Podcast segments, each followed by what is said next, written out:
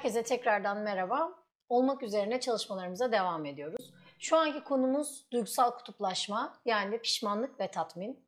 Konuyu tam olarak irdeleyebilmemiz için, özellikle finansal temellerini anlayabilmemiz için iki bilim insanı Daniel Kahneman ve Ames Tversky'nin beklenti teorisinin üzerine biraz konuşmamız lazım. Şimdi e, bu iki bilim insanı tarafından geliştirilmiş olan beklenti teorisi bireylerin risk ve belirsizlik içeren durumlarda yaptıkları tercihleri inceliyor ve bunların da nedenlerini araştırıyor. Şimdi bildiğiniz gibi risk ve belirsizlik kavramları birbirinden farklı kavramlar. Risk, gelecekte oluşabilecek değişiklik sonuçlarının olasılıklarını tanımlar ve biz riski ölçebiliriz. Belirsizlik ise tamamen büyük bir flurluktan oluşur ve ölçülemez. Şimdi bu teoriye göre bireyler geleneksel klasik ekonomi öğretilerinde belirtildiği gibi tam bir rasyonellik doğrultusunda hareket edemezler. Yani davranışlarını akılcıl bazdan ziyade duygusal kararlar vererek de sürdürürler. Biz buna sınırlı rasyonellik diyoruz. Bu kavramla birlikte insanlar faydalarını en üst düzeye taşıyacak en optimal seçenek yerine yeterli olduklarını düşündükleri daha güvenli bir seçeneği tercih etme yoluna gidiyorlar. Yani bunu en iyi nasıl anlatabilirim? Şimdi birini düşünün bu kişi bilgisayar mühendisi ve uzun süre aynı şirkette çalışmış. Kariyerine yeni bir yön vermek istiyor. Böyle gidiyor işte farklı iş fırsatları hakkında bilgiler topluyor. Sonunda gerçekten iyi iki tane seçenek arasında kalıyor. İlki daha büyük bir teknoloji şirketi. Burada gerçekten daha yüksek bir maaş var. İkincisinde ise aynı şirket diyor ki benimle çalışmaya devam et senin maaşını arttırayım. Karar verirken şunu düşünüyor. Diyor ki eğer diyor yeni bir firmaya geçersem belki daha iyi bir firmada çalışmanın getirdiği prestij ve iyi maaşla devam edeceğim. Ama orada yeni işler öğrenmek zorunda kalacağım. Yeni bir donanım kazanmak zorunda kalacağım. Ve eğer başaramazsam bu elimdekini de kaybedeceğim. O zaman diyor ki bu şu an var olan çalıştığım yerde yaptığım işi biliyorum. E, belirli yeteneğim de var. E, şirketimin sahipleri de benden ayrılmak istemiyor. E maaşımı da arttıracaklar. O zaman ne yapalım? Güvenli limanı tercih edelim diyorlar. Şimdi bizim işte sınırlı rasyonellik dediğimiz kavram tam olarak burada devreye giriyor. Eğer bu kişi iki seçenek arasında tam anlamıyla rasyonel bir karar vermek için yeterli bilgiye sahip olsaydı ve tüm sonuçları tam olarak hesaplasaydı durum bambaşka olabilirdi. Genelde biz insanlar duygusal nedenlerle bunun temelinde risk almaktan çekinme ya da güvendiği kişilerin önerilerini dinlediği için mantıksal düşünmek yerine sezgilerimize güvenebiliyoruz. Sonunda ne oldu? Bu kişi daha büyük bir şirketle, daha yüksek maaşla çalışmayı tercih edebilirdi. Bu seçenek finansal olarak daha cazip bulurdu ve kendini daha gelişmiş hissedebilirdi. Ancak ne yaptı? Daha az sorumluluk almak istedi. Yeni bir şirkette iş deneyimini çeşitlendirmeyi seçseydi belki gelecekte daha büyük kariyer fırsatlarını kazanmış olacaktı. Şu anda da ne yapıyor? Eski iş yerinde çalışıyor ama bir yandan da düşünüyor. Acaba ben bunu seçmeyerek hayatımdaki daha büyük bir kariyer fırsatını karıştırmış olabilir miyim? Ve bunun neyini yaşıyor? Pişmanlığını yaşıyor. Şimdi diğer bir deyişle bireyler verecekleri kararlarda eğer o konu hakkındaki bilgileri eksikse ya da sahip oldukları bilgiler yanlış şekilde yorumlandıysa özellikle de duygusal nedenlerden dolayı zaman zaman sezgilerini kullanarak kestirme yollara başvurarak kararlar veriyorlar. Tabi bu ne oluyor bir zaman sonra? Duygusal kararlar neye dönüşüyor? Pişmanlığa dönüşüyor. Şimdi pişmanlığın çok sevdiğim bir tanımı var. Geçmişte bir şeyleri farklı yapmış olsaydık şimdiki durumumuzun daha iyi ya da daha mutlu olabileceğini düşündüğümüzde deneyimlediğimiz duygudur pişmanlık. Tabii ki aslında böyle olacağımız kesin bir delili yoktur. Ancak bu maalesef pişman olmamızı engellemeye yetmez. Biz bütün bir ömrümüz boyunca hayatımızı bir kutuptan diğer ucuna savurarak geçiririz. Bu kutbun biri pişmanlık, öbür tarafı da tatmindir.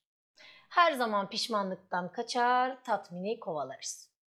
Bir ucunda pişmanlık denen keşkelerle dolu bir duygu var. Diğer tarafta da tatmin olarak bildiğimiz iyikilerimiz var. Aşağıdaki doğruyu bu iki duygu arasındaki köprü olarak düşünürsek hepimiz hayatımızda kendimizi bir noktaya rahatça konumlandırabiliriz. Ee, evet lütfen şu an herkes bu doğrunun üzerinde kendi bulunduğu konumu konumlandırsın.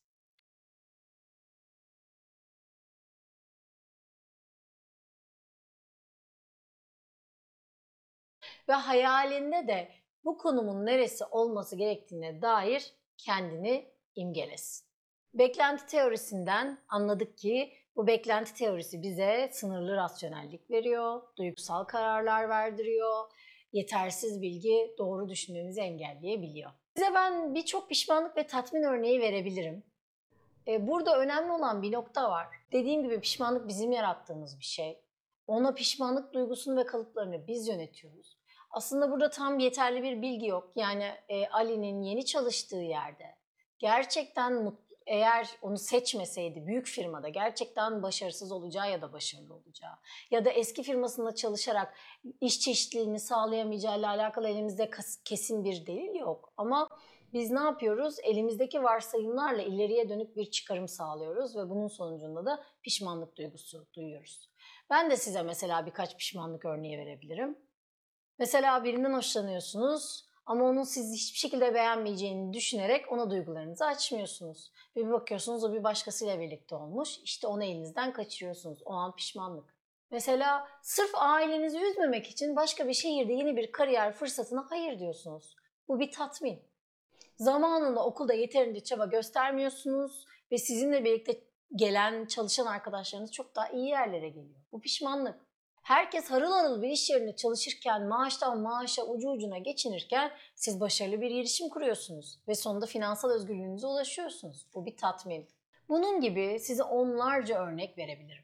Oysa düşünülenin aksine ne mutlak başarı, ne mutlak zenginlik, ne de mutlak aile veya sosyal çevre bizlere o istediğimiz tatmini veremiyor.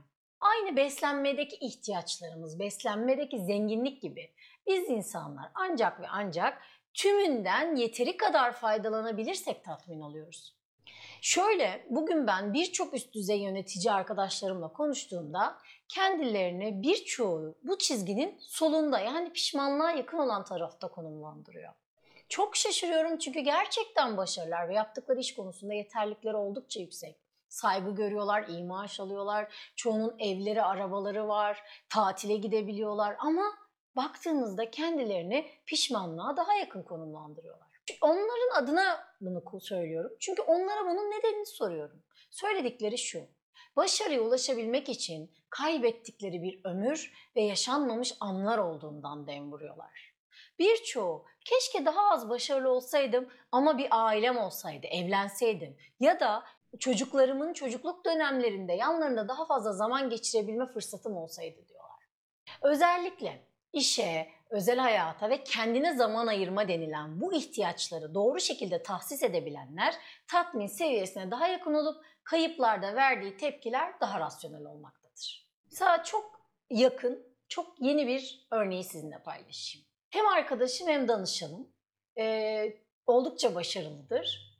Ama iyi bir işe girdi, çok iyi de bir maaşla çalışıyordu. Ama nedense bir şeyler olmadı, bir elektrik tutmadı iş yerinde istediği performansı sergileyemedi. Ve e, işverenleri tarafından aniden işten ayrılmak zorunda bırakıldı. Aslında yeterlik ve beceri seviyesi oldukça yüksek olan bu danışanımın işleri nedense yolunda gitmedi. Olabilir. Ben bunu öğrendikten sonra onun adına çok üzüldüm. Bu kadar yeterlikte bir insanın böyle ayrılmak zorunda bırakılması ve başarısızlık hissederek ayrılması gerçekten çok üzücüydü. Şimdi sonraki görüşmelerimde kendisine bu doğruda hangi noktada olduğunu sordum. Kendisi bana tatmine yakın bir noktayı işaretledi. Gerçekten çok şaşırdım. Ben bunca yaşadığı şeyle ancak pişmanlığı örtüştürmüştüm. Merakla kendisine nedenini sordum. Kendisi ise şöyle açıkladı. Eski iş yerinin onun hayata bakışı, yaşam tarzı, zaman yönetimi anlayışı, istek ve ihtiyaçlarıyla bağdaşmadığını anlattı. Ve performansının da bu nedenle istediği noktaya ulaşamadığını, kendi potansiyelini gerçekleştiremediğinden bahsetti. E şöyle, tohum ne kadar iyi olursa olsun eğer doğru toprağa, doğru iklime, doğru iklim koşullarında bu tohumu yetiştirmezsek ondan verim alamayız. Arkadaşımın durumu aynen böyleydi. Şimdi soruyorum ne durumdasın diye.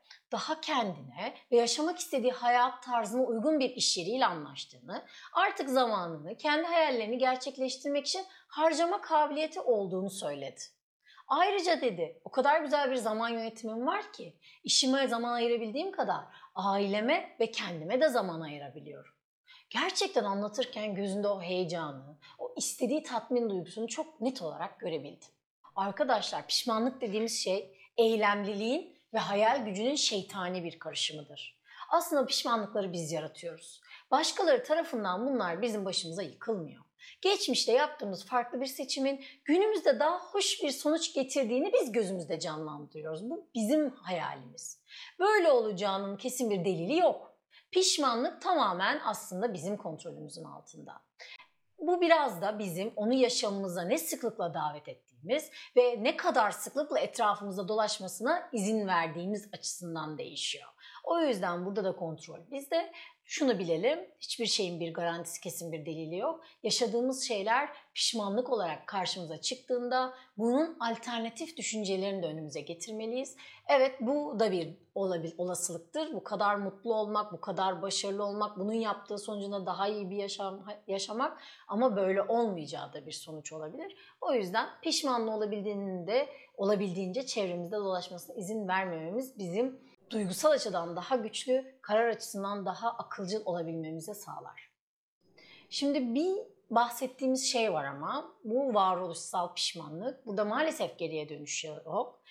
O hepimizi e, Allah yaradan hepimizi bundan uzak tutsun. Çünkü burada bahsettiğimiz şey kendi yarattığımız pişmanlıktan ziyade kaderleri yeniden yazan ve on yıllarca hafızanızın sıkıntı veren dev boyutlarındaki pişmanlıktır. Varoluşsal pişmanlık dediğimiz kavram çocuk sahibi olmamaya karar verip fikrimizi değiştirdiğimizde artık çok geç olmasıdır ya da ruh eşimizi bulduğumuzda üf, eften püften olaylar nedeniyle onun gitmesine izin vermektir. Kendimizi bize işe almak isteyen insanlara göre çok daha kuşkuyla baktığımız için mükemmel bir iş teklifini geri çevirmektir. Okulda elimizde fırsatlar varken dersleri ciddiye almamaktır. Emeklilikte geriye bakıp iş dışında ilgi alanları geliştirmediğimiz için kendimize daha fazla boş zaman sunmadığımız için hayıflanmaktır. Hayallerimizi ertelemek, kendi hedefimizi bulmak için uğraşmamak, neden dünyaya geldiğimizle yüzleşmemek, hep başkalarının hayatlarını yaşamaktır varoluşsal pişmanlık. Yani beklenti teorisine göre dönecek olursak bireyler karar verecekleri bir konu hakkındaki bilgilerin eksik olması veya sahip oldukları bilgileri yanlış yorumlamaları durumunda ve tabii ki duygusal nedenlerden dolayı zaman zaman sezgilerini kullanarak kestirme yollara başvurarak kararlar verirler. Bu tür kararlar bazen olumlu, bazen olumsuz sonuçlar doğursa da genelde önemli ya da önemsiz hatalara yol açarlar. Ama bunların hiçbiri kalıcı değildir. Hepsi bir dönemdir ve geçicidir. Önemli olan varoluşsal pişmanlık yaratmamaktır. Yani hayallerimizi ertelememek, kendi hedefimizi bilmemek, neden dünyaya geldiğimizle yüzleşmekten kaçınmaktır. Varoluşsal pişmanlığınız yoksa diğer pişmanlıklar mutlaka yerini tatminleri alacaktır. Burada önemli olan kendinize güvenmeniz ve bunun için yola çıkmanızdır.